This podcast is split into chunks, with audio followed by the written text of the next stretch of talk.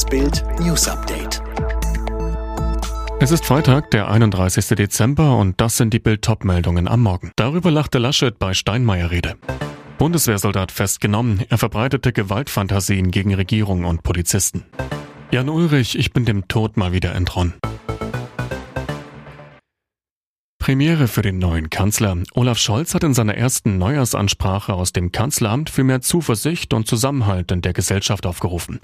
Mein großer Wunsch für 2022, bleiben wir zusammen, sagte Scholz. Wir brechen auf in eine neue Zeit, eine Zeit, die gut wird, wenn wir sie aktiv gestalten. Es mache einen Unterschied, dass wir unser Schicksal entschlossen selbst in die Hand nehmen. Der Kanzler mahnte die Deutschen eindringlich zur Einhaltung der Corona-Regeln und zur Impfung. Bitte nehmen Sie die Beschränkungen sehr ernst. Zu Ihrem Schutz, zum Schutz Ihrer Familien, zum Schutz von uns allen. Wir müssen schneller sein als das Virus, erklärte der Kanzler. Ich appelliere daher nochmal an Sie. Lassen Sie sich impfen. Der Nutzen der Impfung sei wirklich groß. Gerade die neue Virusvariante sollte nun den Ausschlag geben, sich impfen zu lassen. Das Rätsel um einen wichtigen Wendepunkt im Bundestagswahlkampf 2021 ist gelöst. Denn jetzt ist klar, warum der damalige CDU-Kanzlerkandidat Armin Laschet bei seinem gemeinsamen Besuch mit Bundespräsident Frank-Walter Steinmeier im Flutgebiet lachte, als er sich unbewusst im Hintergrund der TV-Übertragungen befand. Und so lief der peinliche Auftritt ab. Als Steinmeier in die Kameras sprach, wartete Laschet abseits in einer Gruppe aus Begleitern, konnte das Gesagte des Bundespräsidenten nicht verstehen. Das berichteten Teilnehmer jetzt im Redaktionsnetzwerk Deutschland und im Kölner Stadtanzeiger über den Termin im nordrhein-westfälischen Erfstadt. Nach übereinstimmenden Angaben von Umstehenden neckte Laschet den Landrat des Rhein-Erft-Kreises Frank Rock damit, dass er das Staatsoberhaupt nur mit Herr Steinmeier und nicht mit Herr Bundespräsident begrüßt habe. Zudem hatte sich die Gruppe um Laschet, später aber auch Steinmeier selbst, darüber amüsiert, dass sich Reporter teils skurril verrenkten, um ihre Mikrofone nahe an die Sprechenden zu halten ohne dabei den Kameraleuten im Bild zu stehen. Er soll seinem Land dienen, klingt aber wie ein Verfassungsfeind. Gebirgsjäger Andreas O. drohte im Internet mit Widerstand gegen die Regierung wegen der Corona-Maßnahmen und der geplanten Impfpflicht. Am Donnerstagabend wurde Andreas O. in München festgenommen. Das bestätigte die Polizei Oberbayern Süd gegenüber Bild. Der Soldat, der sich als Oberfeldwebel aus Bad Reichenhall vorstellte, veröffentlichte am Donnerstagmorgen ein Video auf Telegram. Darin ist Andreas O. in Uniform zu sehen. In breitem Bayerisch fordert er die Regierung auf, ihre wahnwitzigen, verfassungsfeindlichen Vorhaben aufzugeben. Damit meint er die Impfpflicht und die Corona-Maßnahmen. Und raunt, das ist eine Warnung. Ein Polizeisprecher teilte am Donnerstagmittag auf Bildanfrage noch mit, wir prüfen, ob die Aussagen strafrechtlich relevant sind. Wenn ja, werden wir das unverzüglich bei der Staatsanwaltschaft zur Anzeige bringen. Immer wieder saust der Hammer durch Autoscheiben und den Kotflügel hinein, überall Scherben und Splitter, Anti-Auto-Amok beim Gebrauchtwagenhändler.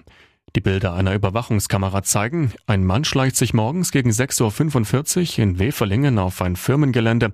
Maskiert mit Mundschutz und Mütze zerschlägt er mit einer Axt und einem Hammer an 33 Fahrzeugen die Scheiben, zersticht Reifen und drischt auf Tankdeckel ein. Auch Fenster des Verkaufsbüros zertrümmert der Mann. Inhaber Nayeb Sayed sagte zu Bild, dieser Wahnwitzige hat jedes einzelne Auto zerstört. Es hat ihn nicht mal gestört, dass die Überwachungskameras seinen Angriff gefilmt haben. Ein Polizist, der Täter ging mit einer sehr hohen kriminellen Energie vor. Schaden 80.000 Euro. Kurz vor Weihnachten erschreckte Radlegende Jan Ulrich seine Fans, als sein Trip mit Freunden nach Kuba an einem Krankenhaus in Mexiko endete. Die Befürchtung erlitt der Toursieger von 1997, der 2018 mit Drogen und Alkohol abstürzte, einen Rückfall. Jetzt meldete sich Ulrich, der mittlerweile wieder in Europa ist, bei Bild. Ulrich, ich hatte eine Thrombose und eine sehr schwere Blutvergiftung. Ich bin dem Tod mal wieder entronnen.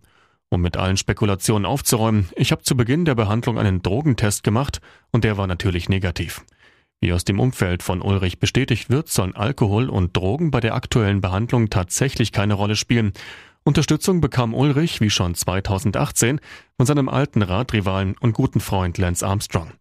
Er war als erster bei mir in Mexiko, hat mir sehr geholfen. Ich danke ihm sehr, wie auch dem Rest meines Teams. Was für ein Anblick. Fußballlegende Lothar Matthäus feiert den Jahreswechsel in der Karibik. Zusammen mit der schönen Natalia Elm, der neuen Frau an seiner Seite, urlaubt er derzeit in Mexiko. Im Oktober sah man die beiden erstmals gemeinsam im Urlaub auf Mykonos. Die attraktive Frau mit den langen braunen Haaren und der Modelfigur wohnt im Münchner Nordwesten.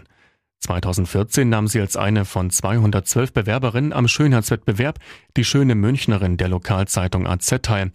Seit 2018 arbeitet Natalia erfolgreich als Geschäftsführerin eines Unternehmens, das international mit exklusiven Taschen, Accessoires und Bekleidung handelt und auch Stil- und Einkaufsberatung anbietet.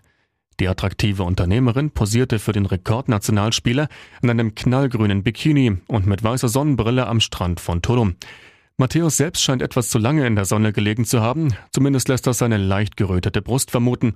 Ein schönes Paar sind beide allemal. Hossa.